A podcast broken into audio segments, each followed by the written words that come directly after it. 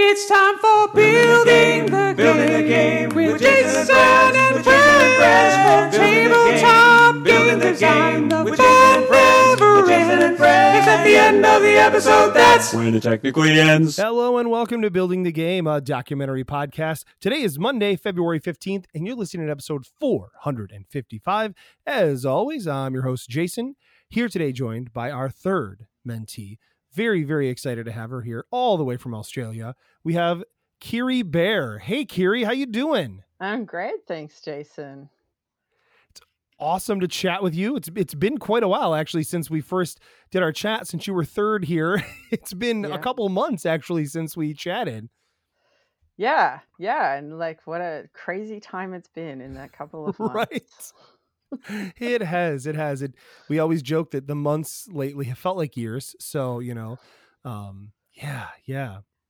We're cramming a lot in there. We are. Uh, we despite all of the technology's best efforts, we have managed to record tonight. First, we had uh, Wi-Fi issues, broadband issues, then audio issues, and we've conquered all of them.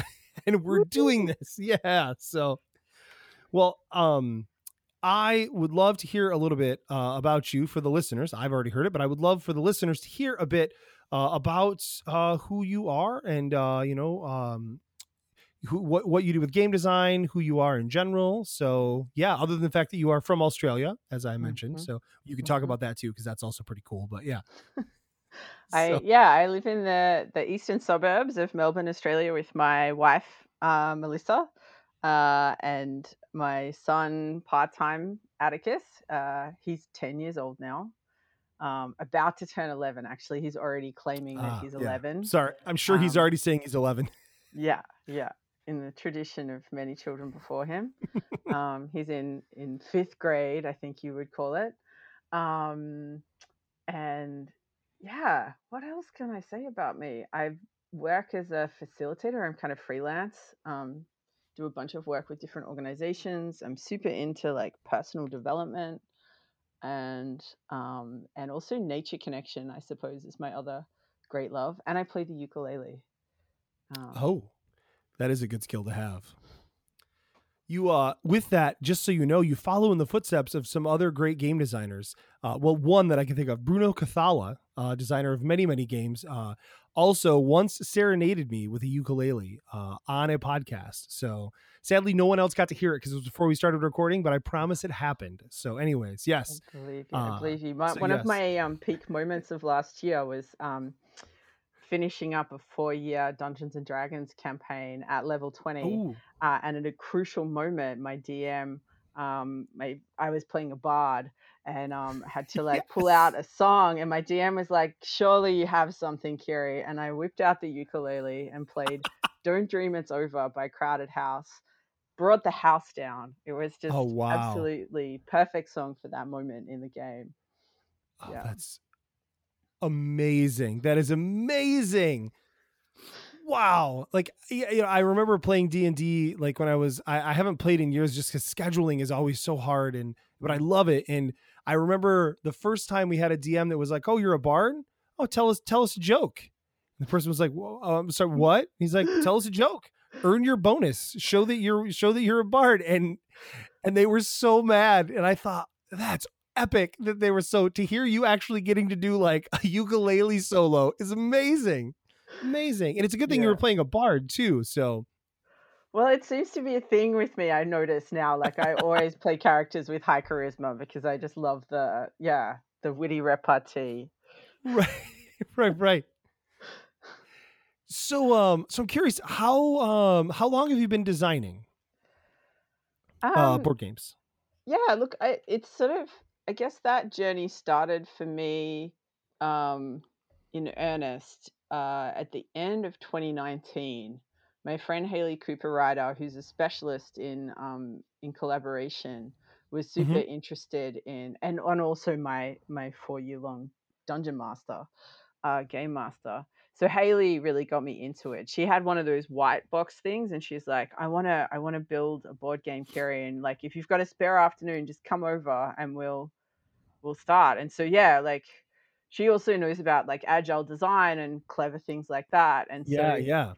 We just sat around with another friend and just started making this game um, uh, that that was about teaching people how to do collaboration better. So it's it's kind of Mhm. that game's called Awesome New Project. It's still happening, um, and yeah, it's sort of a simulation of people coming together to work on a project to try and get them to think about like how to do collaboration better. Um, and Right, Haley's right. big thing is like um, watching, having watched people play D and D over however many years, being like, these are mad skills that people are developing that are really useful in the workplace, and I want to like unlock that, give all the Dungeons and Dragons players, all the role players of the world, opportunities to bring their skills to work. Um, yeah, and then after a while, Haley was like, you know, it's really great that you're helping me work on this game. Like, is there anything that you want to do? And I was like, oh, well, actually, yeah. Because I'm like, like I said, I'm like super into personal development and particularly this body of work called possibility management, where they talk about feelings and about kind of the power of feeling. Um, Mhm. and and I was like, yeah, I want to be able to introduce this to my 10 year old. I want to introduce this way Yeah. of thinking about feelings as superpowers um, to my son.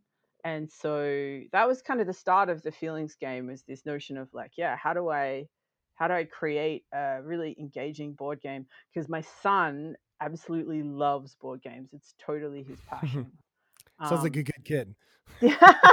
yeah, he's also really mad on on Dungeons and Dragons. And just this year, actually, since he's been back at school, is um he's DMing his first game for um some Oh, of his wow. classmates, the um the old lunchroom Dungeons and Dragons. So um yeah, I'm very proud of him. I would be as well. yeah so um so that was my initial thing it's like i want to build a board game that is going to introduce some of these concepts these notions of the relationship to our feelings being a good thing and a superpower and kind of starting to understand the different parts of of ourself um in a fun and engaging board game that my son is really going to get into That's awesome. That's awesome. So that was kind of your inspiration to start off on this journey as a game designer was to yeah, and I think that's I think that's awesome um to have that, you know. Yeah, I think it's great when there's this moment in something, you know, that clicks like, "Oh, I want to be able to do this," you know, and uh and kids are great motivation for that too, right? To help you uh want to um be able to show them things and I know that a lot of my design work, especially of late, I've loved working with my kids on projects. They both want to game design um and so you know it's just uh yeah it's it's it's that's cool. Um in the other thing you mentioned too that is really interesting to me is so you're into personal development and things like that which of course i work as a development coach as part of my job so that's that is something that very much speaks to me which uh, i found that out when we first started chatting the uh the first time we talked before you came on the show. And um yeah i i love love love the idea of gamifying things that can then be used um, within the um, you know within the workplace. I've I've been doing a bit of that myself over the pandemic, trying to work with companies and play games with them um, to help them you know have a good time, but also learn things like how to communicate better, right? Or uh, I think that developing games to help people do projects is fantastic because so many people that run projects or do projects are not good at projects because it's a really hard thing to do, right? I mean, it's mm. it's not you know running a project well and succeeding is is hard. It's not you know I mean at least it feels hard for most of the time when you try. Yeah. And I feel like what people get when they do kind of project management training is a lot of like the nuts and bolts and the mechanics of running a project. Yes. But what really trips projects up is that human dimension, like the relationships, the Yeah. stuff that's happening at home outside of the project that's impacting on someone's performance, or like their own feelings. Like they're like feeling fear or uncertainty about something and they're not speaking that out. And so it's just like this kind of hidden um, block. Yeah, right. And I think so many times, um, if you've got project managers that are disconnected from a business, right, that are just kind of their own thing, and they say, okay, here's the schedule, we we worked it out, right, and then that schedule hits the human element, and the schedule just goes, right. It's just like, nope, right, because you have to account for those things, and so I think that that more, I guess you would call it like soft skills training is really, really important. So putting that into a board game, I think is fantastic uh, as a way to get people, um, you know, into it. Um, because I mean, project management really, it's just a game, right? It's just Mm. not, it's not a super fun game, but it's a game, right? it's a game where if you lose, you get fired. Uh, but if you win, you just keep your job. So like, Yeah, well, so this opens up this whole other interesting dimension, which I haven't, I think, actually mentioned to you. But so Haley and I and a couple of other friends have got together and like started a, a board game studio over the over the lockdown period. Basically, like I'm a Yeah, yeah. freelance facilitator. My work went out the window. Fortunately, the government like had some care packages in place, so I had some free time. We started a board game studio.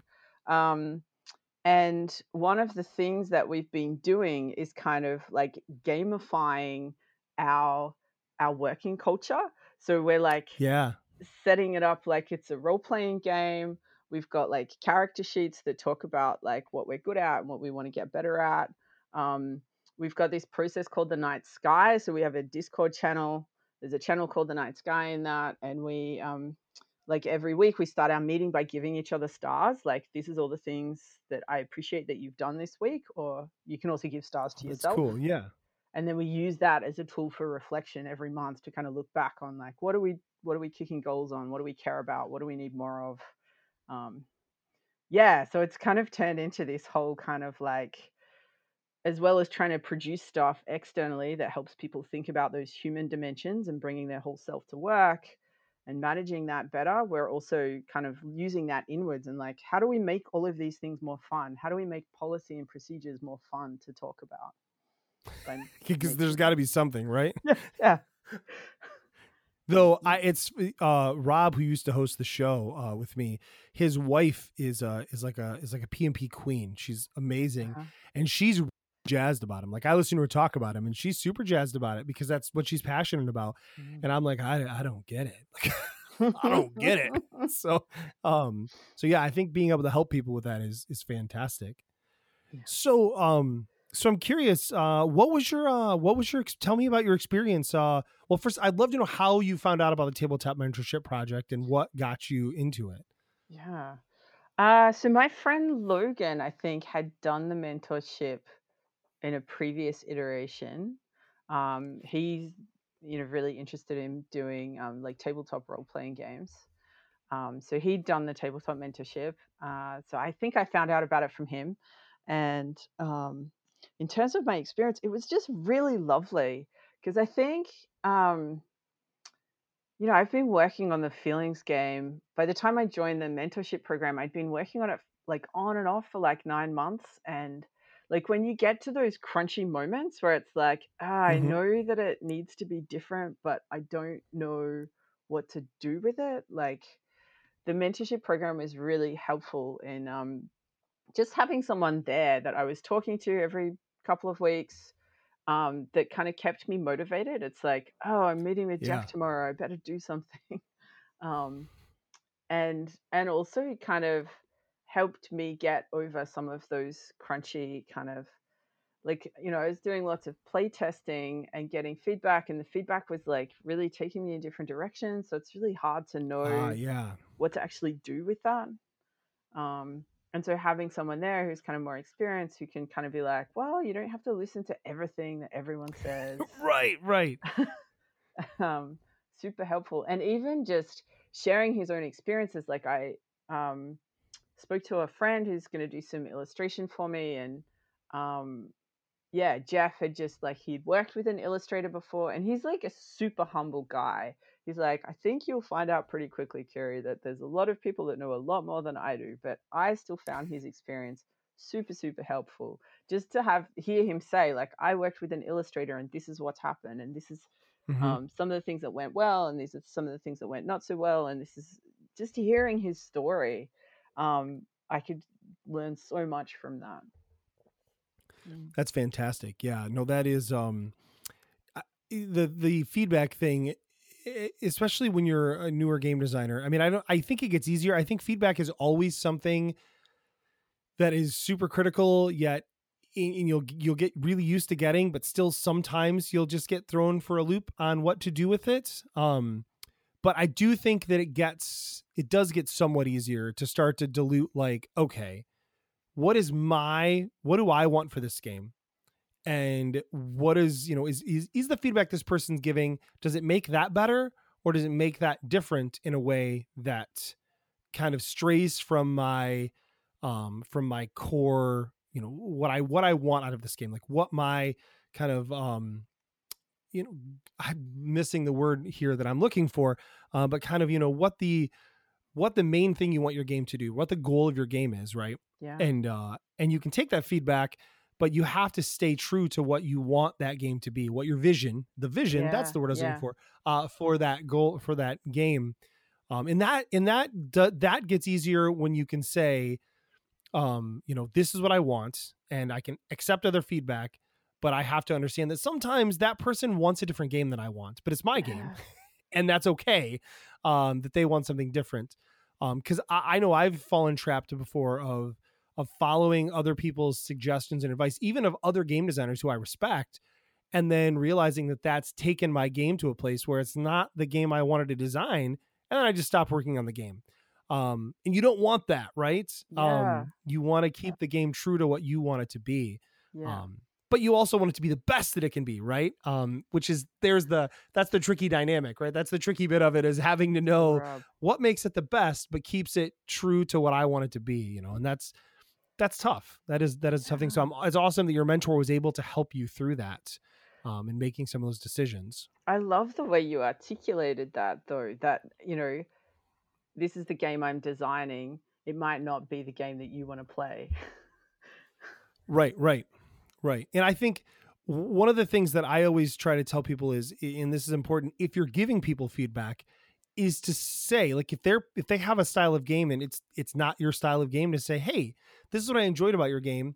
This is what i didn't but i don't tend to like bidding games right? Like i don't like auction yeah. games right? That's not true. I love auction games but you know you can say that right? And and then they understand that okay so my feedback is not necessarily going to be Yeah. you know the specific feedback you're looking for and that's Mhm. okay. That's totally okay My Achilles heel is social deduction games. Like, I cannot lie to Right. save myself. And I've been banned from being the ghost in Mysterium because they're like, Kiri, when we're talking about it, you like shake your head when we get it wrong. But yeah, not oh every that's game. funny Yeah. That's funny and i love social deduction games and i love trying to pull one over on other people and stuff in, in a game setting so um yeah but i i've met people though like you that are like yeah no i can't no i can't do it you know like Deception's just not my thing. there, I there is some try, value though. in that as a, as Yeah, a yeah. person right yeah, yeah. yeah. Oh gosh. Um so how frequently did you did you uh follow like a set schedule with your with your mentor and, and meet consistently? Yeah, we met up every fortnight. Um Yeah. That, that that means 2 weeks. Is that every, yeah, every yeah, two weeks. yeah. I thought so. Sorry. I'm a dumb American uh who's not as educated. I was pretty sure it meant 2 weeks, but um but I could have been wrong. So Yeah. yeah. That actually sounds way better than 2 weeks, a fortnight, you know? Sounds much cooler. I can see why you say it.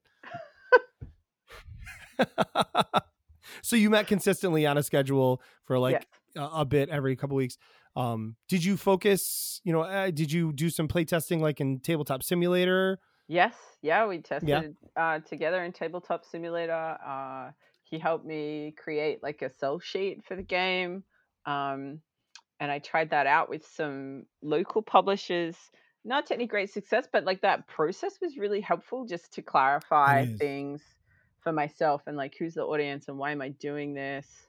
Um, the feelings game is kind of a weird, uh, a weird egg because it's um, it's definitely got that element of of board game and being like a fun and engaging board game but it also has that kind of therapeutic dimension around the conversation about feelings um Right, right. so it's sort of um you know like that's a that's a beautiful creative space of innovation but it can also be a bit awkward in terms of like who who is like the right publisher for this? Who's going to right get? well and who's the audience right like Yeah. you know um for yeah yeah and and i truly believe that out there there is a publisher to fit every every type of game that you would want to publish Mhm. um because there's lots of publishers and they all like to do different things right and you know but but it's um it can be really difficult figuring out um which publisher is is the right fit uh, especially if you have an if you have a game that's kind of a different kind of different kind of you know a horse of a different color if you will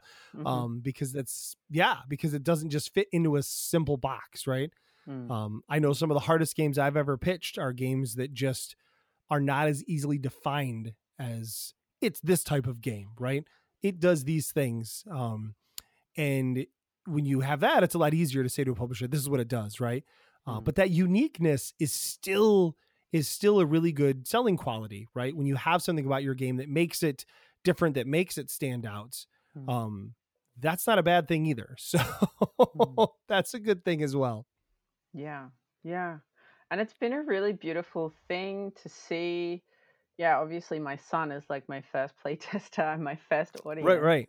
And see the impact on him over time. Like when we were first playing the game. So there's a mechanic in the game where players um at certain points they can get like a bonus or like a little token um if they share a memory about a feeling, whether it's anger or sadness or fear or joy. Those are the main four feelings that we focus on in the Mhm. game. And like I've seen my son go from like, uh, I don't really have anything to share. I can't remember any any I can't remember when I felt angry, for example. Um, and then being like, oh, but you know, he wants the token because it gives it like a serious game advantage. So then he's like, all right, I'm going to come up with something. Be like, oh yeah, I was angry when I lost at Mario Kart yesterday. Um, It's a to, valid time to be angry. yeah, absolutely.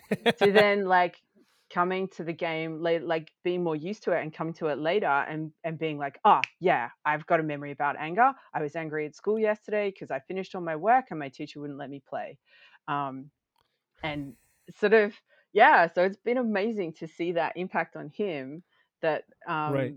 you know f- going from that kind of tokenistic like i'll share something just to get the the token literally Mhm, Yeah. um um to like that being more part that awareness of his feelings being more part of his ordinary kind of conversation and dialogue so that Right, he's right. really readily able to bring it into the game That's really cool. Well, we've touched on this a couple times. Let's let's talk about your game. Let's uh, flip Yeah. the script here a little bit. Let's talk about the game because I've got a lot of questions about um about where you're going with it and stuff. So um yeah, so let's go ahead and talk about the feelings game, which is the current game you've been working on. Um, so tell me, yeah, tell me about it. so it's um it's a a maze building game and it's cooperative. Uh, all the players start in the same place and they take it in turns to um, flip tile cards and build the maze outwards. Um, and the tile cards are different colors so they're mapped to different feelings anger sadness fear and joy um, at the moment. Um, so there's a phase of like players taking turns building out the maze moving through the maze uh, and the aim of the game is to kind of get to a treasure um, and yeah i'm kind of still working on the the theme and the story around the game at the moment it's a treasure tile but that might change um, as we go along um, Right, right. and so then so there's the kind of the player phase all the players have their turns they build the maze out and then it's the the gremlin phase so the gremlin is like a, a kind of a trickster figure that comes onto the board and all the players pull a, a marble out of a bag and depending what color the marble is different things happen so if it's a Mhm. a blue marble that's around sadness all the blue tiles spin in a different direction Um, Mm, okay. And yeah sometimes the gremlin also kind of chases them across the board um, Oh, okay, okay. as the game goes on they get the opportunity to kind of befriend each of the feelings and then the feeling when what happens when you pull out the marble changes so at the start when you pull out the the anger marble the red marble um, you go straight to a kind of dead end it's like anger is you know frustration you get stuck in this dead end um, Mhm. But later on in the game, when you get the opportunity to befriend your anger, um, and you get that through a dice roll, you then um, flip the the anger power card, and then when you pull out the red marble, you get the opportunity to walk through a wall. Um, so yeah, so the idea is the feelings kind of start off as being um, obstacles or barriers, and then as the game progresses, they become powers that help you navigate the maze, get away from the gremlin.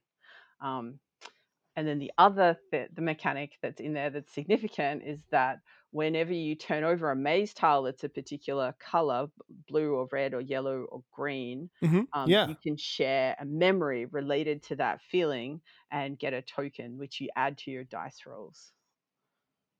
Oh, okay, okay. So it just it kind of gives you a like a skill up bonus on your dice rolls Yeah, yeah. to help. Yeah. Um, so how do the players actually maneuver through the maze? Like, what's the movement look like on that? So they've all got like a little pawn that just Mhm. um uh and yeah, they've got sort of two actions that they can use on their turn. They can like Mhm. explore to a new tile, which means they flip over the tile and move onto it, or they can just move a space with their action. Oh, okay, okay. And so the tiles, do the tiles have different pathways on it, or is it just so like if I if I step onto one tile, that would only possibly lead me to other certain tile directions, or Yeah. is it like a free form movement? It depends. Um, some of the tiles, uh, like all the tiles have pathways on them, basically. So sometimes Mhm. it's a crossways, so you can go in any direction from there. Sometimes it's um, a dead end, or a, just like turning a corner, or or just a straight section.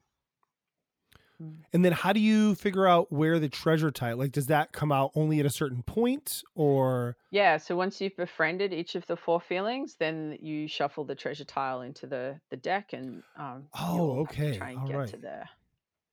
And that is so it's cooperative.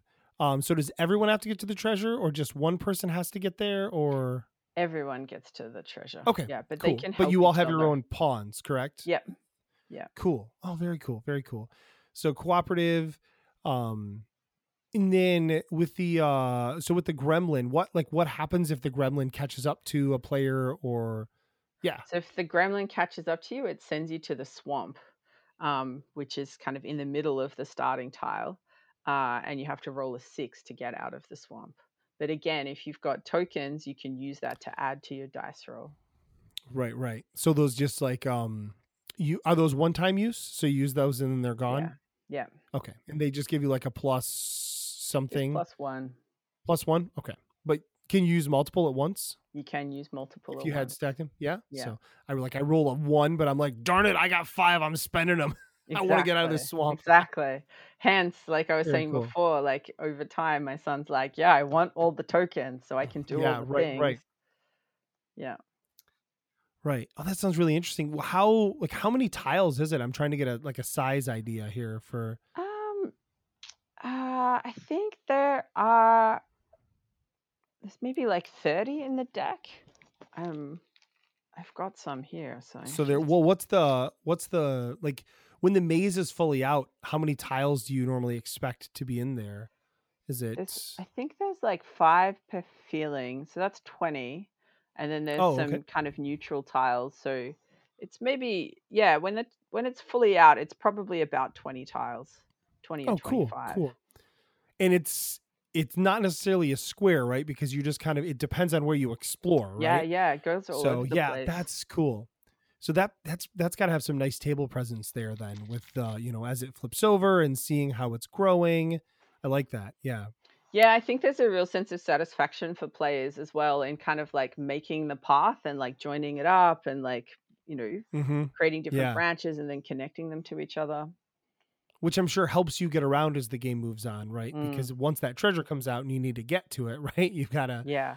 Yeah. yeah. oh that's interesting And yeah that's when you said oh, go ahead go ahead Oh, that's been one of the challenges too, like really, and I think is still a bit of a challenge, like cleaning up that end game, like getting everyone to the treasure tile can be quite, how it has been with some iterations of the game, quite painful. And so it's like working out how to, right right yeah, speed up that, like, oh yeah, we can all get there um, once it's on Right, right.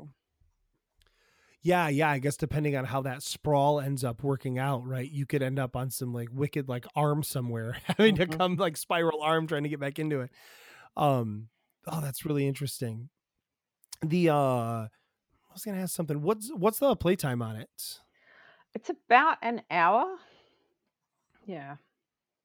Uh, it cool. depends a bit, like how much people get into the like sharing their feelings side of things. Um, because yeah, if people really get into telling stories about the last time they felt anger or sadness or whatever, it can yeah, it can get quite long. Oh, I imagine. Yeah, yeah, yeah. Which, you know, I mean, that's the good thing about that is, you know, game length is such a fickle thing, right? For like, you want the game weight to match the game length to match kind of the weight in the experience, I I believe. Um, and so I think that when you've got people, the game is basically only going to be long if people are into it, right? So that's okay then, right? That gives it permission to be longer. And if people are more into having a quicker game, then they can have a quicker game, you know? So um that's good. I think that that's kind of self-balancing and for like is the game too long? Mm. Having the ability to have people, you know, like, hey, we're really into telling these stories. Okay, so the game takes two hours, but we were all super into it. That's okay, right? Mm. Um, is is there a lose condition? Like, is it possible to lose? Um, there kind of is. Like I've been it's definitely like that's like a weak point in the game. Like there's not a really clear lose condition. Sometimes I've played it where it's like if everyone is in the swamp and then the gremlin comes to the swamp, like that's that's the lose condition basically. Right, So right. everyone gets caught, so to speak. Yeah, yeah. It's um yeah, that's that's tough. And I, I, for a game like that too, you like do you want a hard lose condition, you know, if kind of the whole point is to like press on and like complete it together, right? Mm. um that's tough right because i mean if it's all about like playing the game but also exploring not just the game but your feelings it's Mm. um yeah So Yeah. far, I haven't really stressed the lose condition, and when people have Mhm. played it, it seems like just being chased around by the gremlin creates enough tension for it to be enjoyable. Um, mm-hmm. even without having a like, oh, you've got to get this or you'll you'll lose sort of thing. right right and i mean i don't i think depending on the game it's not imperative for there to be a hard lose condition right Mhm. um i you know i um i was working on a co-op game recently and it started as not a co-op game and then it became a co-op game and i was talking to a publisher about it and they said what's the what's the lose condition it's a kids game and i was said i'm going to be honest i don't i don't have one. Like i didn't even think about that because it wasn't a co-op and then it was and i just decided how you win and i didn't think about a lose condition and that game needed one. So subsequently it's it's had a harder lose not you know like a, a more obvious lose condition built in. Um but yeah i mean you don't want to inhibit the progress that people are making throughout the game so that's Mm. that's interesting one of the earlier comments i was going to say was when you said a maze for some reason like i pictured like a square or rectangular maze. So that's why i was so enamored with the idea of like these like stretching arms and how like it could really sprawl out differently each time Mhm. with the way you've got the tiles growing. Um, i think that's a that's a really good choice. And like i said that's fantastic table presence for in person. Mm. um and it just stuff like that just looks good when you're playing it you know and gets people's attention as they're you're playing it at a convention or even like if you were playing it at a school or in an office Mm. um i think that you know gets people's attention Yeah. Well, I I think I initially had it because I really liked the idea of a a maze that was constantly kind of shifting around. Um, and I initially had it that you kind of you laid all the tiles out um, in a grid, um, but they moved around as you were playing, and it was just super annoying, like having to move the tiles all the time. So right right right um, then I heard about Subterra and I played Subterra and I was like, this is the mechanic that is going to work. Like, right right yeah. yeah it's it's you know i've had that issue before where you think of something and you like you're thinking in your brain like okay this is how this works. And you picture oh they, we'll just shuffle the tiles and move them back and forth. And then like you go to do it and you're like this is awful. Like it's just so much physical upkeep. Yeah yeah Yeah, I've had that exact same problems with where because in your brain it works so well, right? Yeah. Um, we were even joking recently that uh, I was showing a game to some friends in like Tabletop Simulator, and I said, and sadly, like we're gonna have problems when we pull it out of Tabletop Simulator because some of the stuff just works, which is funny because that's normally the opposite. Normally, Tabletop Simulator makes things harder, but in Mhm. this case, it actually makes it way easier um because it just does some stuff for you that you'll have to do on your own and um so thinking about that uh you know um yeah it's the same type of thing where you just imagine it working very differently than it did when it actually hits the table and you're like ah so so i'm curious what are your what are kind of your goals and hopes with that game to what what are you hoping to do with it Um. Yeah. Well, I would. Yeah, I would like to see it um out in the world. Like I would like to publish it um and Mhm. be able to share it. Uh yeah, because I I think there's still so much room for that conversation about feelings or just that understanding of feelings as being there to help us. So often the, in the world we see our feelings as kind of a liability, as unprofessional, as as weak. Um, and I guess yeah, that passion to teach my son that like no, your feelings are there to help you. They're there to help you navigate your life. Um, yeah I would, yeah. So I would love to be able to share this game and that kind of understanding with with the broader audience. Um, Yeah. So you is that something you, mentioned you showed it around to some local publishers with sell sheets and stuff. Um, are you would you are you guys are you open to options of like finding a publisher or doing it yourself via like a Kickstarter or something or yes. um, I had a feeling you were going to say that. yeah. So I'm. I guess I'm. I don't have clarity about that pathway, like whether I can find a publisher who would be able to put this out for me, or whether the only way for it to see the light of day is to go through a Kickstarter. Um, if I'm going to go through a Kickstarter, like yeah, it needs more work. It needs like good graphic design and illustration. Um, at the moment, it just has the kind of basic kind of stuff that I could do in Figma um, Mm-hmm. for myself, and it does. You know, it doesn't look bad. I've had some good feedback about the look of it, but it could look a lot better. Like I, I want it to be beautiful. Um, so yeah, I guess I'm kind of at that point. Like, do I go the publishing route or do I go um, self-publishing Kickstarter route? Um, and my my hesitancy around Kickstarter is like, yeah, like I can see it's so much work, and there's so much kind It of it is a lot of work. Yeah. a finicky detail around the process of actually publishing a game um, that I don't necessarily have. But my my board game design crew at Amble Studio are like, well, some of us have some of those skills, so we would support you to do this. You wouldn't be on your own. So Right. Right. yeah, it's it's a possibility. Um, Yeah, I mean, there's certainly pros and cons to both, right? I mean, the easiest thing you can do is sell it to someone else, right? I mean, that's mm, you know that's why most of most of us designers are out there selling our games to publishers because they do the heavy lifting, right? yeah, then- yeah, Um, but but certainly, you know, Kickstarter, you know, when you have a game like this that's different, um, that could stand out, you know, there are some big positives for that on Kickstarter. There are some negatives to that on Kickstarter too, right? That it's it is different, right? Which Mm. while that will attract attention of some people, that will detract attention from others who are looking for, you know, the next minis game or whatever. Um, that you could just put a bunch of like, you know, really good miniatures in it, like monsters and stuff, make the gremlin look real good 3D people mhm. get real jazzed about that. I'm kidding. Um, I'm not kidding. They do get jazzed about that, but it's probably a bad idea.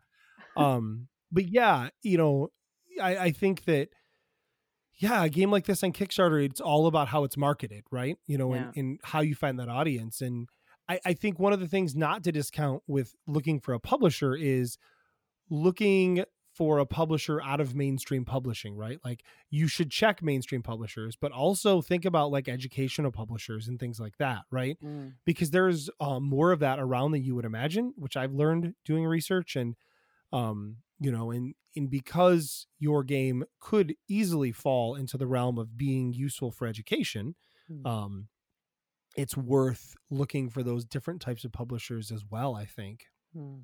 Mm. Uh, yeah, and certainly like the publishers that I've uh, pitched to is uh, someone local who specializes in kind of personal development resources or therapeutic resources. Oh, okay. Yeah, yeah, yeah. Um, and they were just like, "Oh, we don't actually publish other people's games." Basically, like Yes, yes. Mm. And that is um that is a wall that I've run into more times than I've ever expected for going to a small studio and they're saying they're like, no, we don't that this this is a fit, but we don't we don't do that for other people. Mm. So um yeah, yeah. It's that's that's interesting, right? Hmm. so Yeah, um, I'm really curious though because I hadn't. I think America's a much bigger market, and you probably know of a lot more publishers that might be like even small publishers that might be in the realm of um, interested in a game like this. But I feel like I don't have that knowledge. Right, right. I, I mean, there the market here is is is huge, right? But I mean, the nice thing is, you as a designer, it doesn't matter where you live as long as you can access those publishers, right? Because um, just because you're in Australia doesn't mean you can't get um, somebody, uh, you know, an American publisher or a European publisher or whatever, you know. Um, one of the things to a resource I would suggest to check out is to go to Cardboard Edison. Um, Mhm. and they have this huge compendium they put together of uh all sort of like tons of publishers the type of games they're looking for and how to reach out to them. So that's probably a really good resource to check out. I know i've used it multiple times and it's like you pay for like five or ten bucks for it or something it's not expensive and then it's this huge spreadsheet and they just keep updating it. It's amazing. Um so anyways highly recommend that. Um, that is always a great resource for just looking at publishers that you think, oh, this might fit. Um, and if you think, oh, this one could fit, then you go to their website, look at their games, and you can kind of see, you know, if um, your game is up their alley, right? Because that is, I think, one of the biggest challenges as a designer that you want to try and get right is pitching to the right publishers where at least your game fits, right? Mm. Does that make Mm. sense? You know, Hundred um, percent. yeah, I, and I think it's particularly important with a game like this that has a very clear intention behind it. Um, that that doesn't get kind of corrupted or like Disneyfied Right. or something. Yeah, yeah. Yeah. Yeah, I um yeah, that's and that's that's a fine line, right? Like I I've worked on a couple different games where I've been very guarded about the theme or the co-designer was very guarded about the theme and not wanting to change the theme and not wanting to turn it into something that it's not, right? Um and uh and you do relinquish a lot of that control when you sign a game. I mean, you can say to a publisher, I'm going to sign this game, but I need you to do it this way. And then they can say, okay. And then they can still not do that. Right. I mean, because legally they can do what they want. Uh, it is funny you said Disneyfied though, because one of the first things I thought of as you were listing the feelings was that Pixar movie, um, Inside, Inside Out. Out, right? Yeah. like, Yeah, yeah, there's a tie-in, totally. yeah. yeah. but um, but I know what you mean by Disneyfied. You're you're referring to, you know, like yeah, yeah, I get it.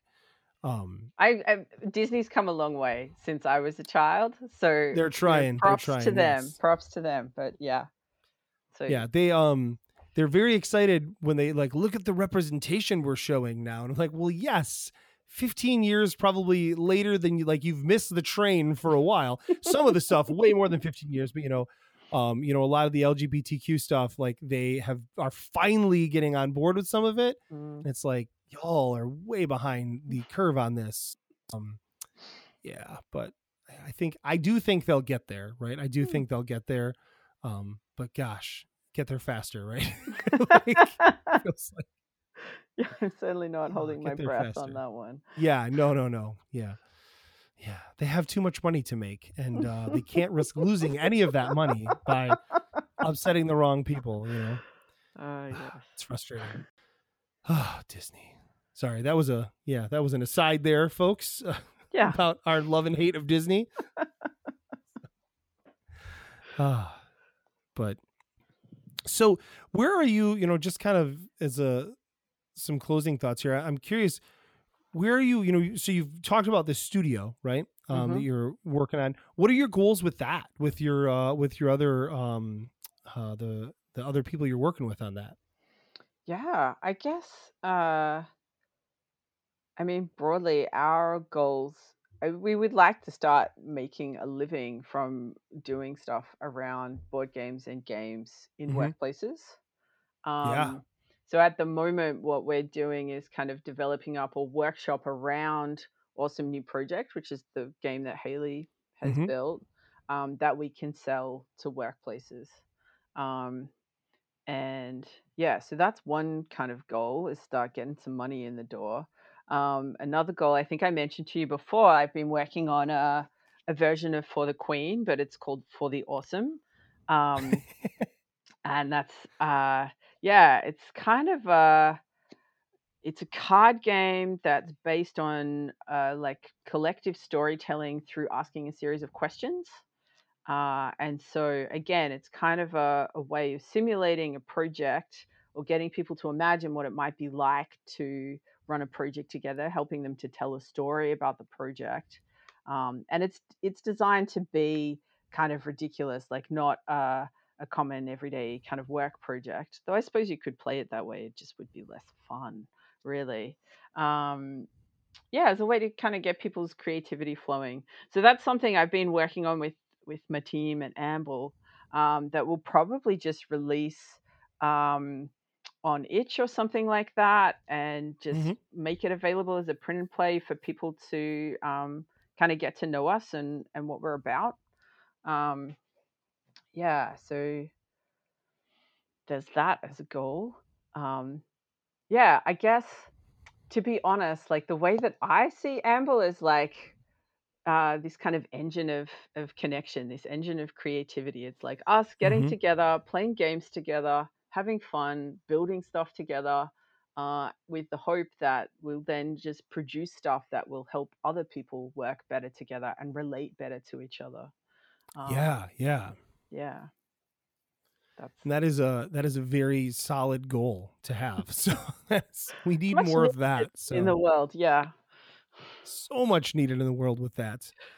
Um gosh, yeah, there's a yeah, we need more of that. So no, that's that's really cool. And did you are you hoping to focus a lot of your design energy within that team? Um, are you hoping to work outside of there on other projects as well? I mean, I, you may not have answers to all these questions. They're just these are the things that pop in my head that Yeah. are interesting to me. No, they're good questions. I mean, I, um, yeah, as I mentioned, I, am a facilitator. I do training around personal development and communication.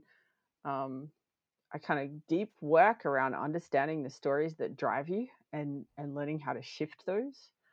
Um, so I I don't know. I'm one of those people that's excited about a lot of different things, and I so know the I feeling. can't I can't ever quite imagine just committing to like one kind of creative project. Um, but all of those things kind of feed each other. I guess for me, like what's at the heart is this notion of transformative experiences, experiences that really shift the way people understand themselves and their relationship to the world. Uh, and yeah, that's kind of what I'm doing in all of these different ways. And um, it's just about, I, I guess I like having lots of different lines in the water, and they don't always all pan out, but um, hmm but it, you know, if a couple of them do, then that's that's enough to go on with. You know, and I I want to highlight that because I think there's not enough of that in the world where like so many people feel two different types of pressure. I feel like, and this is I see this with game designers, with friends, with people in business, um, like that. The idea that you can just throw some different lines out there, and if if if some of them get hits, great, and it's, and if some of them don't, that's okay too, right? It's about the experience. It's about kind of following your creative path on those things and that not everything has to become something amazing right Mm. um, that we are allowed to explore these other paths and these ideas and these little projects that that may not turn out to be much but that experience was was probably still worthwhile lo- Mm. i think a lot of times um, so i like that you put that out there um, Mm. because i think that's important and more people should think about that Yeah, for sure. It's like what's what's worth doing even if you fail. Um, right right Uh, and also, like, I don't know, I find it really hard to answer questions about things like your five year goal or even your 12 month goal because Oh gosh, yeah. I find in my life, like, it was nowhere on my wish list to become a game designer. It was not on my bucket list at all. Right, Right. And it has been so much fun. Like, I cannot tell you how much I've enjoyed this whole awesome. process. Um, so it's just like, yeah, I get a bit, um, I don't want to tie myself down because inevitably the things that happen, if I just keep following those moments of kind of joy and excitement, um, the hmm things that happen are way better than what I thought I wanted for myself. Um, so yeah, so now I'm a game designer. And look, I'm here like on this legit podcast being a game designer. Two Whoa, years whoa, ago, whoa, I had you calling legit? Two years ago, I had no idea that this was um, going to be in the cards for me. Uh, and now I'm here and I'm like, this is great. This is so awesome. Life is amazing. Um, you certainly never know what to expect, right? yeah, yeah. So, uh, yeah, I'll just keep seeing what happens. I love I love that idea. So um, well, on that note, I think that's a great ending note. So thank you so much for being on this week. Um, you know, we're gonna have you back uh, again, probably in a little over a month or so. Here, uh, we're gonna start cycling back through uh, the mentees, and uh, and next time, so that the listeners kind of know, and so that so that you know, in case I forget to tell you, we'll uh, we'll we'll chat about some sort of game related topic of of your choosing, and uh, it'll be something different, and it'll either be just be you and me, or you and me and one of our other lovely co-hosts um, to chat, depending on depending on what we're going to chat about. So um, yeah, so I'm excited uh, to have you be part of the show. I think it's going to be a lot of fun. I appreciate your perspective, and uh, yeah, so Awesome.